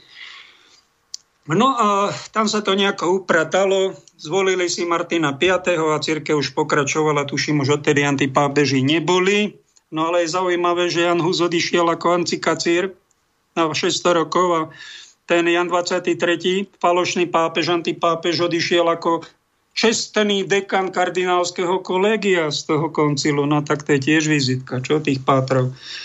Najprv o ňom prehlásia, že to je bandita, sodomita, uzurpátor a nemravník, a potom ho dajú za kardinála, ktorý odíde so svojím vojskom desí na biskupský úrad. O tom potom len ten Čierny Peter, ktorý bol daný Janovi Husovi a Jeronýmu Pražskému a niekedy bude aj dá, daný aj tebe, alebo aj mne, tá hanba. Tu musíme niekedy prijať s pokorou a nemyslieť si, že sú to možno snáď len naše hriechy, za ktoré trpíme, ale môže to byť hanba celej mojej diecézy, hanba môjho Slovenska, Československa, hanba tisícov, možno miliónov ľudí, ktorí nerobia pokánie za svoju polovieru, poloneveru, svoju zbabelosť, a tu sa niekedy tá hanba navrší a zhmotní a udre ten blesk a hodí to na jedného, možno na teba. A ja som sa tak naučil aj posledných osem rokov a za to ďakovať. Pane, ďakujem ti, ak si ma vybrala, k nejakú tú hanbu zažívam, tak ťa chválim, ďakujem, a keď ja som zahambený, daj zo svojej slávy niekomu, kto ma počúval. Obdar ho svojou milosťou. A učím sa, miluj sa nad tými, ktorí e, mi nejako krivdia, nejako mi ubližujú. Zmiluj sa nad nimi a požehnaj ich. A toto sa ja učím a to, to nemám len tak. Trvalo mi to pár rokov. Musel som sa aj päťdesiatkrát z toho spovedať, že som sa, že mi niekto ublížil a poranil a že mi povesť zabil, aj kňažstvo udobral a tak ďalej. Ale naučil som sa príjmať, že to je ten Čierny Peter, ktorého mi osud dal.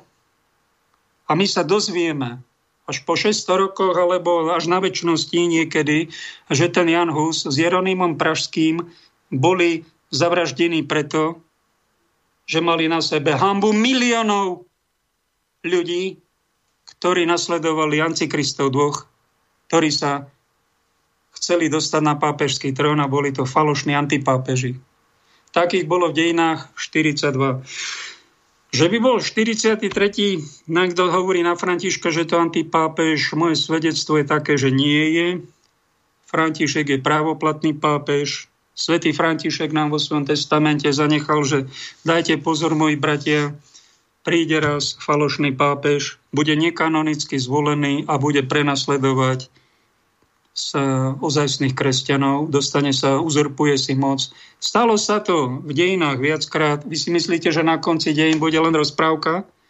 Bude všetko v pohode? A že sa budete len usmievať? No dajte pozor. Alebo aj v treťom fatímskom posolstve je naznačené, že pápež bude, budú do neho strieľať a že zahynie s mnohými. Svätý pápež Pius X mal pred sto rokmi videnie, že jeho nástupca bude prekračovať mŕtvoly kňazov. Uvidíme, čo bude. Mali by sme sa prichystať nie na ďalšiu diskotéku, ďalšiu kariéru, mali by sme sa prichystať a na to, Pane, posilni nám vieru, keď príde veľká skúška, keď príde zneužitie moci, aj tej politickej, možno aj tej duchovnej, keď možno nám tu nejaký antikrist bude celoplanetárne rozkazovať a daj nám silu obstať. Aby sme boli na to trocha pripravení, snáď som vám tým troška týmto vysielaním pomohol. Dáme prosím pekne Peťo v režii ďalšiu ukážku, takú už troška na kľudnejšiu, na povzbudenie. Nie som takým bojovníkom, jak ten môj priateľ exorcista. Nie som taký bojovník, ako ten môj priateľ exorcista. On walczy s demonem, zadaje ciosy, wymienia ciosy, to jest prawdziwy bojownik. On bojuje s demonem, to je ozajstný pravdivý bojovník. Ja jestem cienki bolek. Ja som iba taký maličký. Ja po prostu modlę się, Mario, ukryj mnie w swoim sercu. Ja sa iba modlím, Panna Maria, skryj ma vo svojom srdci. I to jest cała moja walka. A to je celý môj zápas. Ale okazuje się, że kiedy wypowiadasz te słowa z wiarą, ale ukazuje sa, że kiedy powiesz te słowa z wierą, to Maria cię okrywa i ty znikasz w niej. To ťa Panna Maria skryje a ty zanikniesz albo zmizniesz w niej. I demon nie może ciebie uderzyć, bo nawet nie widzi ciebie. A Satan cię nie może uderzyć, bo cię wobec ani nie widzi. Musiałby uderzyć w Maryję, to jest niemożliwe. Musiałby uderzyć Panu Marię, a to jest niemożne. Więc ukrycie się w niej, czyli skrycie się w niej, jest absolutnie najlepszą strategią duchową w walce z demonami. Jest najlepszą strategią w duchownym zapasie z demonami. Być w jej sercu. Byť v jej srdci dvadsaťštyri na dobę, dvadsaťštyri hodín dziennie, budować z minuty na minutę, z godziny na godzinę tą niesamowitą przyjaźń intymności z nią, budować minutu po minucie tu ужасną, to ужасne przyjacielstwo, intymny wsťah z Panną Marią. Do tego stopnia, że kiedy demon otworzy swoje oczy, to nie będzie widział ciebie przez dzień i noc, tylko będzie widział ją. Až do takej miery, že keď diabol otvorí oči, tak už ťa nebude vidieť celý deň, ale bude vidieť iba Pannu Máriu. Byť tak v nej ukrytý. Byť takto v nej skrytý. To je bardzo ważne. To je veľmi dôležité. I wiecie dobrze o tym, kochani, że Maryja tam, gdzie się objawia. A veľmi dobre viete, milovaní, že tam, kde sa Panna Mária zjavuje, ona zawsze pokazuje ten łańcuszek z koralikami, zwany różańcem. A veľmi často ukazuje różaniec. I mówi, że to jest broń przygotowana w sposób szczególny na czasy ostateczne. A mówi, że to jest broń, która jest przyprawiona konkretnym, osobitym sposobem na zapas w ostatnich czasach. Apokalipsa w dwudziestym pierwszym rozdziale mówi, że szatan zostanie związany łańcuchem i wtrącony do więzienia. Apokalipsa w dwudziestej pierwszej kapitole mówi, że diabol będzie sputany a hodzony do więzienia. Co to za tajemniczy łańcuch? To właśnie różaniec. Čo to je taký tajomný, tajomná reťaz a tou reťazou je vlastne ruženec. Maria gdziekolwiek się nie pojawia, mówi, że szatan nie ma mocy przeciwko różańcowi. A Panna Maria wszędzie, gdzie się zjawuje, mówi, że uh, uh, szatan nie ma moc proti różańcu. Siostra Lucja powiedziała, iż Maria jej przekazała. A sestra Lucja opowiadała, że Panna Maria jej odwzdala, powiedziała, że nie ma tak beznadziejnej sytuacji, którą by nie rozwiązał różaniec. Że nie istnieje taka beznadziejna sytuacja, którą by nie wyjaśnił różaniec. Ona powiedziała w Fatimie: Bóg przygotował ratunek dla świata. Vo Fatime povedala, že Pán Boh pripravil záchranu pre svet v moim nepokalanym sercu. V mojom nieposzkodzonym sercu. To brzmi tak, jakby poza jej niepokalanym sercem nie było ratunku. Ale to znie tak, jak okrem jej nieposzkodzonego serca już nie egzystowała żadna inna zachrana. Co to znaczy ratunek w jej niepokalanym sercu? Co znamená záchrana v jej nepoškodenom srdci? To zaproszenie do tego, aby zamieszkać w niej w największej przyjaźni i miłości. To je pozwanie, abyśmy bywali w niej w co najintymniejszym związku, pełnym łaski. Ucząc się walczyć każdego dnia w potężny sposób jej bronią, różańcem. Uczyć się zapasić każdy dzień silnym sposobem jej zbranią, czyli różańcem. Wejść w przestrzeń pokuty, o której mówiliśmy na rekolekcjach, czym jest i na czym polega. Przejść przez to pokanie, o czymśmy mówili na rekolekcjach, w czym to spoczywa. I ona naprawdę przejmie całkowitą ochronę nad nami. A ona nam da úplnú ochranu nad nami. Głosząc w Stanach Zjednoczonych, głosiłem na temat ochrony Matki Bożej.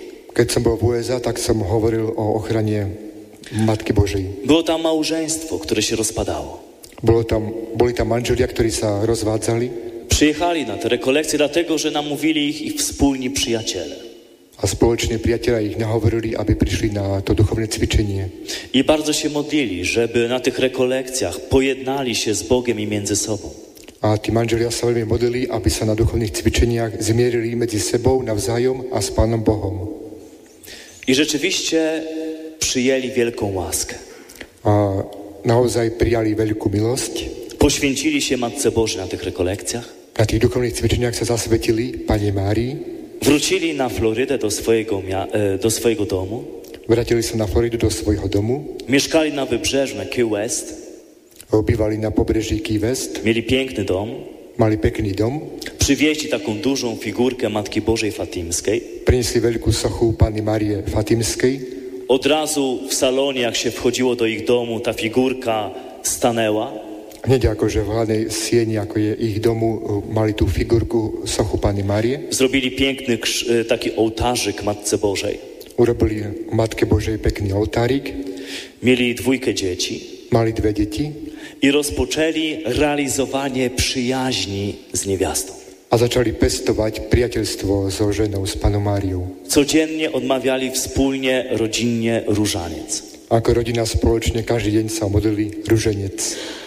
Raz lub dwa razy w tygodniu pościli o chlebie i wodzie.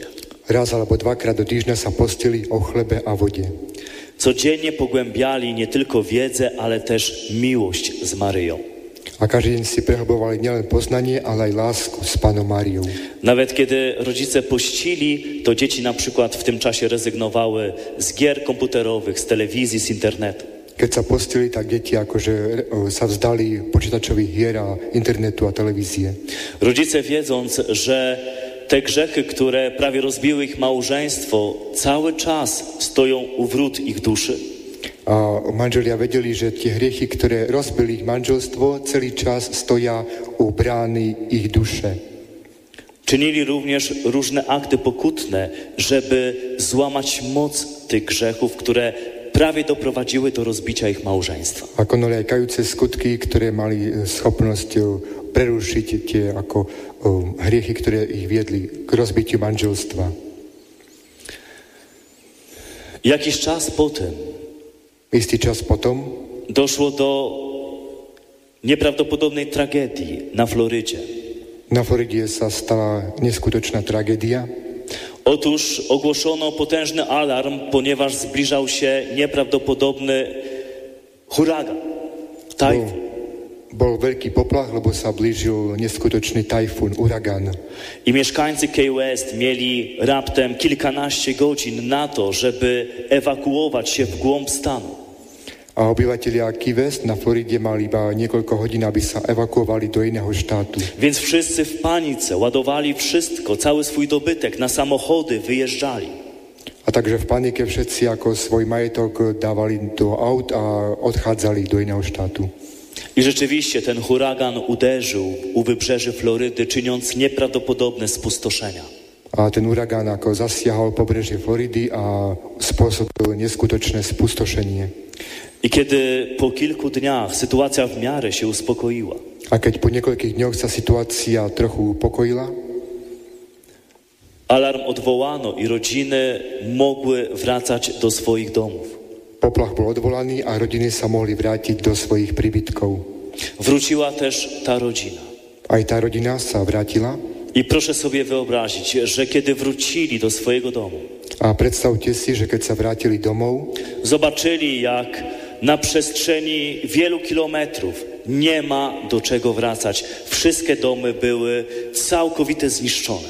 A widzieli, że na území niekoľkých kilometrów nie sa kam vrátiť, všetky domy boli zničené. Tylko jeden dom stał nienaruszony. Iba jeden dom bol nienarušený.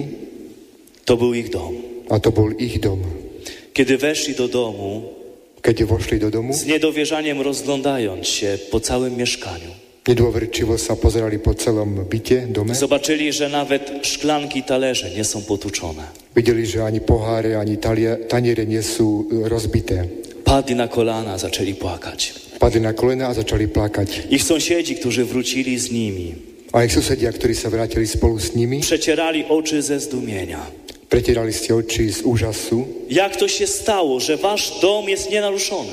Ako sa stalo, že váš dom bol neporušený? A oni przyprowadzali przed figurkę Matki Bożej, pokazywali, to ona. A oni ich priviedli k soche Panny Marii a ukázali, že je to ona.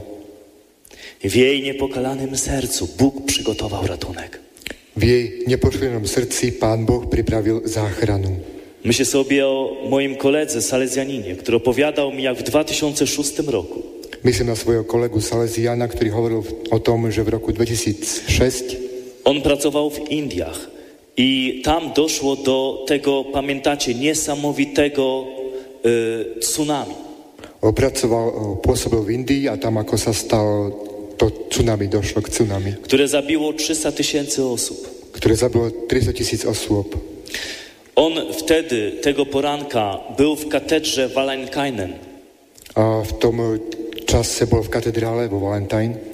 Razem z około dwoma tysiącami ludzi, którzy byli na mszy świętej i odmawiali różaniec. Spolu z dwa tysiące ludźmi, którzy byli w tym czasie w katedrale na świętej omszy, a modlili się różaniec. Ten kościół był raptem sto metrów od wybrzeża. A ten kostoł był przybliżnie sto metrów od pobreżia, od brehu. I kiedy tsunami ruszyło w głąb lądu, a kiedy jako, że uderzyło tsunami na to pobreżie, niszcząc na przestrzeni kilkunastu kilometrów wszystko, a na území niekoľkých kilometrów wszystko zniszczyło, zabijając trzysta tysięcy osób, a zabiło trzysta tysięcy ludzi, oni wszyscy zostali uratowani. Oni wszyscy byli zachranieni. Możecie sobie wyobrazić szok, kiedy wyszli, zobaczyli dookoła wszędzie woda. To si predstavte ten szok, kiedy wyszli z tego kostola a uvideli, że wszędzie jest woda. I mówił ten kapłan, że nie ma wątpliwości, czytając to, co stało się w Starym Testamencie, kiedy Mojżesz uderzył laską w wodę i roztąpiła się woda. A nie pochybnosti o tom, že to je podobné, ako sa stalo v starom zákone, keď Mojžiš udrel palicou a voda sa rozostúpila. Bo dokładnie to stało się w dwa tysiące szóstym roku. Woda roztąpiła się, ominęła kościół i poszła dalej w głąb lądu. A práve to isté sa stalo v roku dwa tysiące szóstym, keď ako voda sa rozostúpila okolo kostola a nie poškodila tento kostol. Ale tam było wiele, wiele dzieci Maryi i ten kościół był jej poświęcony. Ale tam było wiele Marii, dzieci, a ten kościół był jej zaswięcony. I jeszcze jedno. A jeszcze jedna rzecz. Dzisiaj wielu żyje w lęku i strachu przed tym, co ma nadejść. A dnes, jako mnohí żyją w strachu a úzkostiach z toho, co ma przyjść. Wielu z nas żyje w lęku przed wojną nuklearną. Mnohí z nas żyją w strachu przed jadrową, nuklearną wojną. Ale myślę sobie o ojcu Schaferze. A myślę na ojca Schafera, który z kilkoma swoimi współbraćmi w czterdziestym piątym roku pojawił się w mieście Hiroshima. A myślę na to brata ojca, który sa w roku tysiąc dziewięćset czterdzieści pięć objavil w mieście Hiroshima spolu ze swoimi współbratmi. Ci kapłani byli niesamowicie poruszeni orędziem Matki Bożej z Fatimy. Ti kňazi boli zachvácení, uchvácení posolstvom Panny Márie z Fatimy. I kiedy przybyli do Hiroshima, do Hiroshimy, zaczęli głosić orędzie Matki Bożej z Fatimy i wiele osób przychodziło ich słuchać. Zaczęli jako w Hiroshime ohlasować to posolstvo Panny Márie z Fatimy a mnohí ľudia prichádzali, aby ich počúvali. I była też mała grupka ludzi, którzy przyjeżdżali z oddalonego niewiele e, miasta Nagasaki. A była jedna skupina ludzi, którzy przyjeżdżali z niedalekiego miasta Nagasaki. I ojciec Schafer opowiadał, jak ósmego sierpnia czterdziestego piątego roku. A ojciec Schafer rozprawał o tym, jak ósmeho augusta tysiąc deväťsto štyridsaťpäť, kiedy uderzyła bomba atomowa na Hiroshimę i Nagasaki. Kiedy spadła jadrová bomba na Hirošimu a Nagasaki. Ráno odprawiali Eucharystię. Ráno slúžili svätú omšu. Zawierzyli się po Eucharystii Matce Bożej.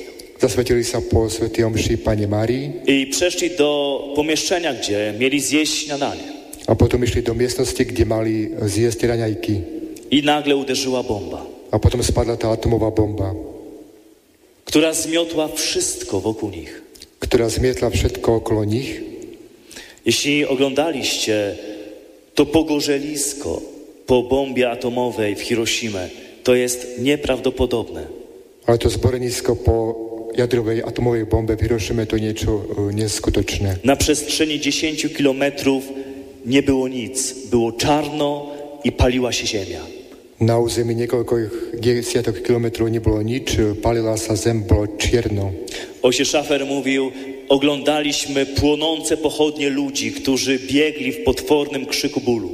Widzieliśmy horiace pochodnie ludzi, którzy biegali z wielkim krikom. I wiecie o tym, że ich dom został nienaruszony. A wiecie o tym, że ich dom był nieporuszony. Byli w epicentrum uderzenia bomby. Byli w epicentre tego padu atomowej bomby. W Nagasaki. W Nagasaki, gdzie uderzyła druga bomba. Gdzie spadła druga atomowa bomba. Dzień przed atakiem. Dzień przed utokom. Pojawił się tajemniczy mężczyzna. Ukazał się, zjawił się tajemny mąż, który pukał do domów tych ludzi, którzy przyjeżdżali do Hiroshima, słuchając o orędziach Matki Bożej. A o, przy dverach o, o, pri dverách stál a volal k tým ľuďom, ktorí prichádzali do Hirošimy.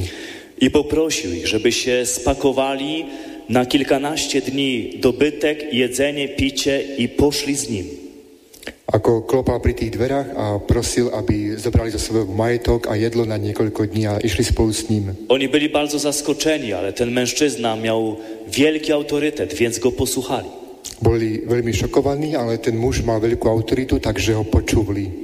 I ten mężczyzna wyprowadził tą grupkę kilkunastu osób w góry. A potem, jako ten mąż wjedł tu skupinę niekoľkých desiatok ludzi do góry. Szli przez całą noc. I szli całą noc.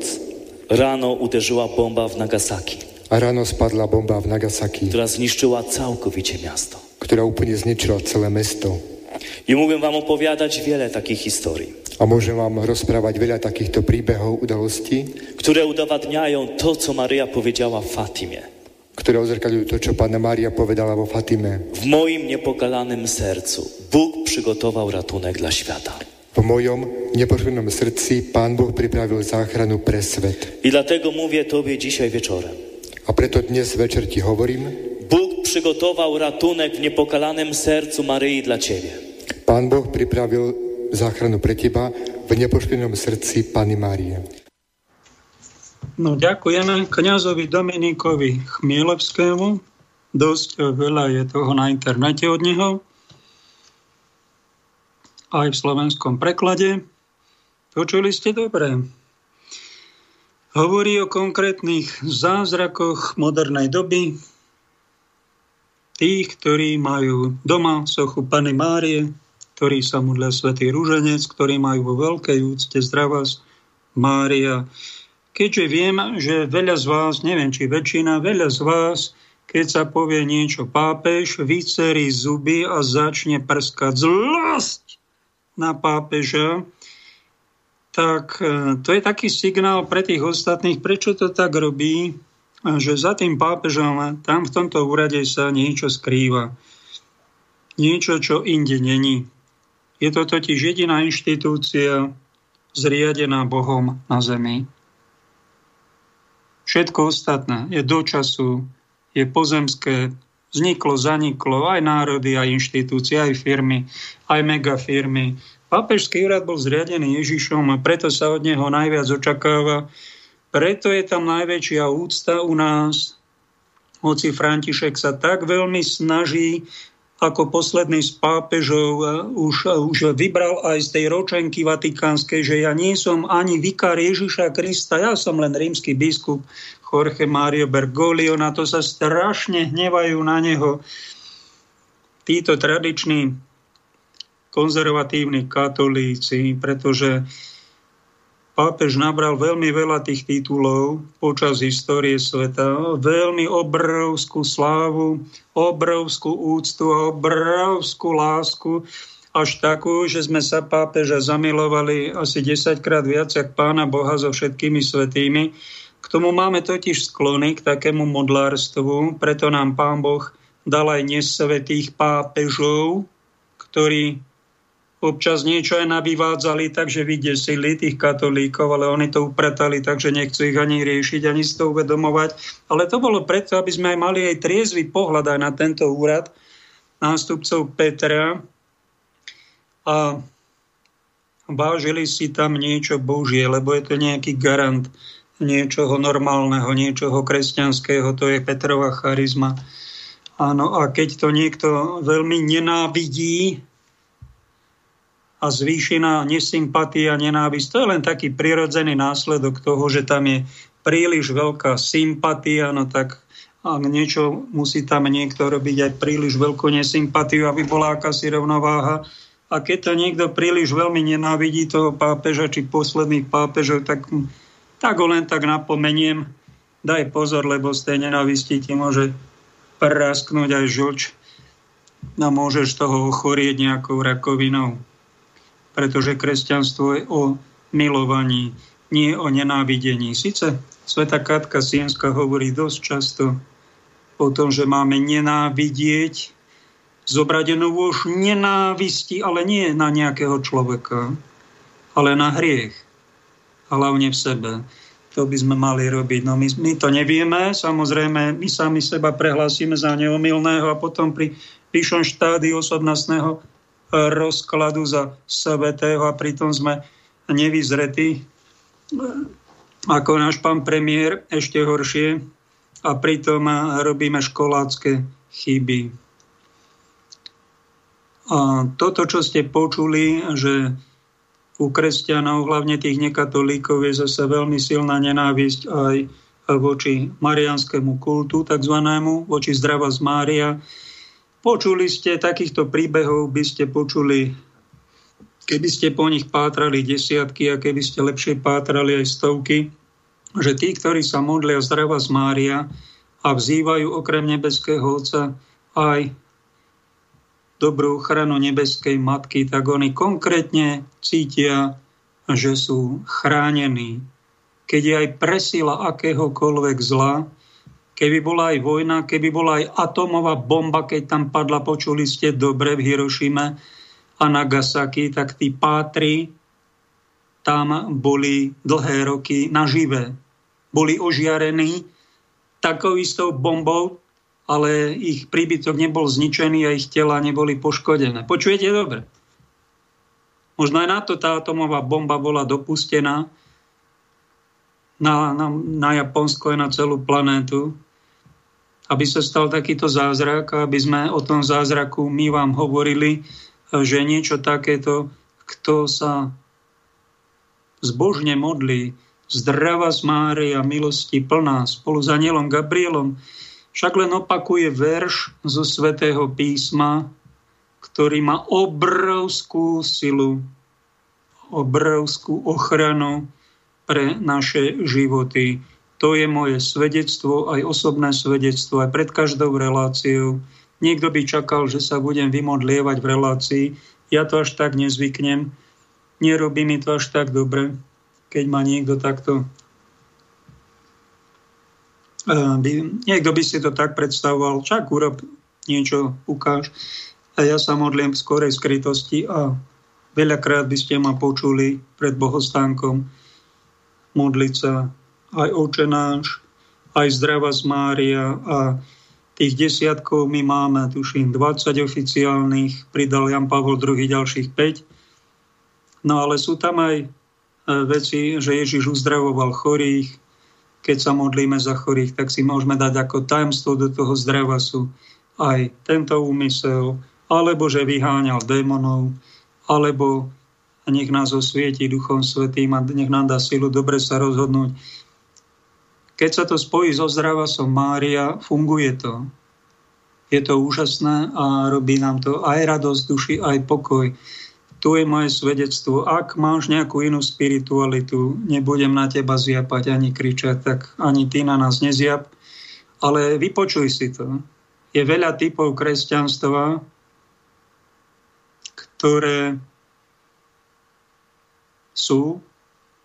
Už není taká doba, keď mali pápeži moc, pozemky moc, aj tú svetskú, tak bol iba jeden typ kresťanstva. Kto chcel druhý typ kresťanstva, tam bol umlčaný, aj zabitý, či upálený.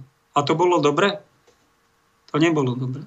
To nebolo ani katolícke, ani kresťanské, ani ľudsky dobrotivé. To si uvedomujú poslední pápeži, možno preto zobrali zo seba, pap, e, dali dolu tiaru, nechcú si ho dať, hoci sú skupiny po celom svete takých horlivých katolíkov, ktorí majú takú tendenciu vrátiť pápežovi túto moc, aby, do, aby bol taký hlavný kontrolór celého diania na planéte, lebo oni majú, dostali tento mandát. A je to učení cirkvi, nikto to nezrušil. Ani to neprehlásil, že to bol blúd a úlet. Jednoducho je to pravda, len to nepoužívajú, lebo sa nám blíži záver. No, pápež Benedikt šestnásty rád mu tiaru, kto si doniesol nejaký ctitelia, tak si ho dal a tak prešiel odslúžiť svetu omšu s ňou, ale nechcú to. Lebo je to aj bremeno z veľkej zodpovednosti a kto vie, či je to Božia vôľa, keď to sami pápeži vo svedomí cítia, že si tú tiaru na seba nedávajú, tak asi majú na to nejaký vážny dôvod. My sa môžeme len domnievať a domýšľať, že asi aký. Na postoj bodka es ká máte to pod fotkou na dnešnú reláciu, dal som nejaké odkazy. Tam si nájdete aj stránku umenie žiť bodka e u, ktorej si nájdete mnoho ortodoxného materiálu a spirituálny kapitál bodka es ká, kde sú podnety aj od vás. Ďakujem Jozefovi, že sa s tým pohrá a že tam niečo vkladá. Ďakujem Miroslavovi a Bohuslavovi za podporu tento týždeň, ktorý mi čosi poslali na účet. Máte tam aj zaujímavý článok o Na Postoji, je to, zaujala ma pani architektka z Bratislavy a je tam jej spoveď. Názov článku je Život s narcisom. Zistila, jej osudová láska, nejaký román, tak ho nazvala. Vyspovedala sa, ako tento vzťah prežívala, ako tento narcis okúzlil, ako ho získala, ako s ním žila a počase sa s ním musela rozlúčiť, lebo to bol neznesiteľný parazit narcistickou poruchou osobnosti, ktorý vraj nevie konať inak. A ona chcela nejaký vážny vzťah a zistila, že on sa s ňou len zahráva. Až sa potom tak krásne nazvala, že poctivo sa nahnevala, prerušila s ním kontakty a musela sa s ním rozlúčiť. Tak spoveď je to veľmi pekná, hlboká, dojalo ma to, že sama seba tak obviňovala, že ja robím, dlho si myslela, že ja robím v tom vzťahu chybu a ja robím chybu No ale z toho článku vyplynulo, že chybu robil len on a ona si tú chybu nepriznala, že s ním vôbec išla. Či to bola Božia vôľa niekedy. A naša chyba je aj taká, milá, milá sestra. Zuzana sa volá, veľmi sympaticky, inteligentne pôsobí, je tu detailne spoveď spomenutá. Vlastne zostal v tom vzťahu čierny Peter. Ona sa snažila byť tá dobrá, slušná, poctivá. Brala to vážne, on sa s ňou len tak zahrávala. Jej zostal čierny Peter a hanba. No tak odpoveď je taká, že mnoho takýchto sestier žien trpí za hriechy svojich partnerov, svojich bývalých manželov, možno aj terajších manželov. Niekedy sa to stane, že aj muž je týraný a trpí za hriechy svojej partnerky, tá zase trpí za hriechy svojho rodu.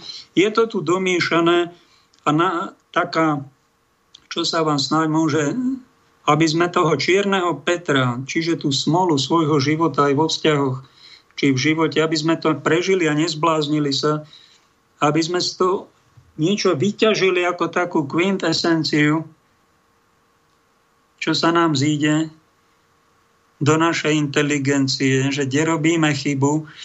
My robíme Slováci chybu v tom, že veľmi očakávame vo vzťahu rodina, pozemská láska, partner, partnerka, že to asi desaťkrát viac milujeme ako samého Pána Boha. No, to je odpoveď a preto svojich čiernych Petrov nevieme prijať, preto sa strašne hneváme mnohokrát na tých druhých, ktorí nám zhodili na nás nejakú vinu, nejaké hriechy, alebo nás strašne sklamali, oklamali, zneužili.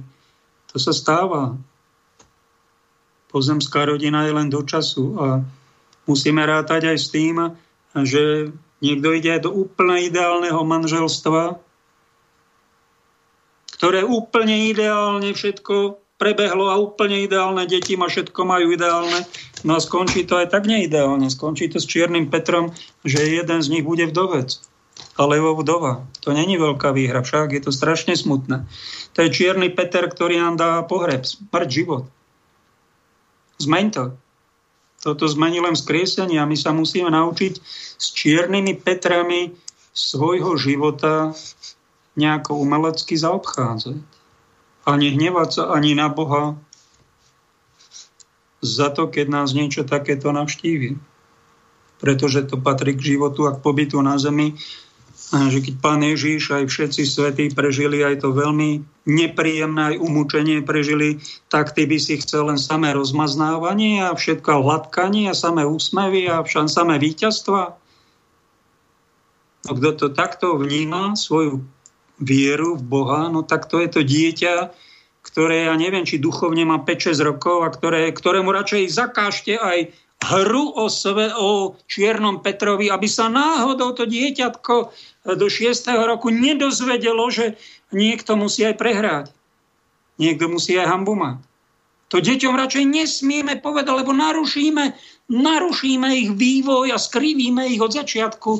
No tak je to možné do tých šiestich rokov, že by sme ich skrivili.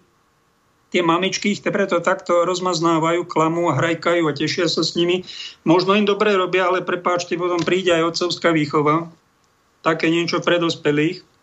Aj tá viera by mala byť troška aj dospelá, nielen v takom detskom stave, kde my musíme sa naučiť hovoriť otvorene o tom, že život to niekedy sakra bolí. A nie tie choroby, ani lockdowny. To ešte sakra neboli. To len to je také veľmi nepríjemné. Ale sakra vás niekto bolí. Sakra vás to, keď niekoho milujete, máte s ním deti, on vás podvedie, zradí, odkopne, surovo sa chcete zavraždiť a obesiť. Aj to je ten čierny Peter. Aj to je hanba, ktorú vám niekto veľmi rád, škodoradosne odovzdá. Rehoce sa na tom, ako trpíte. Mňa takto sklamalo, že niekto, myslím si, že brat v cirkvi a že si teda vážime Božie hodnoty a niekto si robí úplnú prču z cirkevného práva. z morálnych zásad, zničí niekomu život a on sa na tom usmieva a ide na svätú omšu. To je taká rana, sekerou do hlavy by ma menej bolelo ako toto, keď som videl na vlastné oči a roky, to musím spracovávať. A takýchto čiernych Petrov niekoľko sériu mať. No. A dá sa, to, dá sa to aj z, s Božou pomocou samozrejme zvládnuť. Dá sa z toho vyťažiť a všetko to otočí čím horšie, tým lepšie na nejaký spirituálny kapitál. Kto to nevie, no tak si nalistuj, tam z mínusov sa robia plusy. Si to vypočuj, troška o tom porozmýšľaj a nauč sa, nauč sa hrať túto hru. Nebrať tento život až tak strašidelne vážne, no ale tú vieru by sme troška aj vážne brať mali však. Dúfam, že som vás nesklamal ani touto reláciou, že niektoré hodnoty, teda čo nám a viera prináša, si z toho srandu nerobím. Ďakujem za pozornosť a zakončíme to nejakým nejakou peknou melódiou.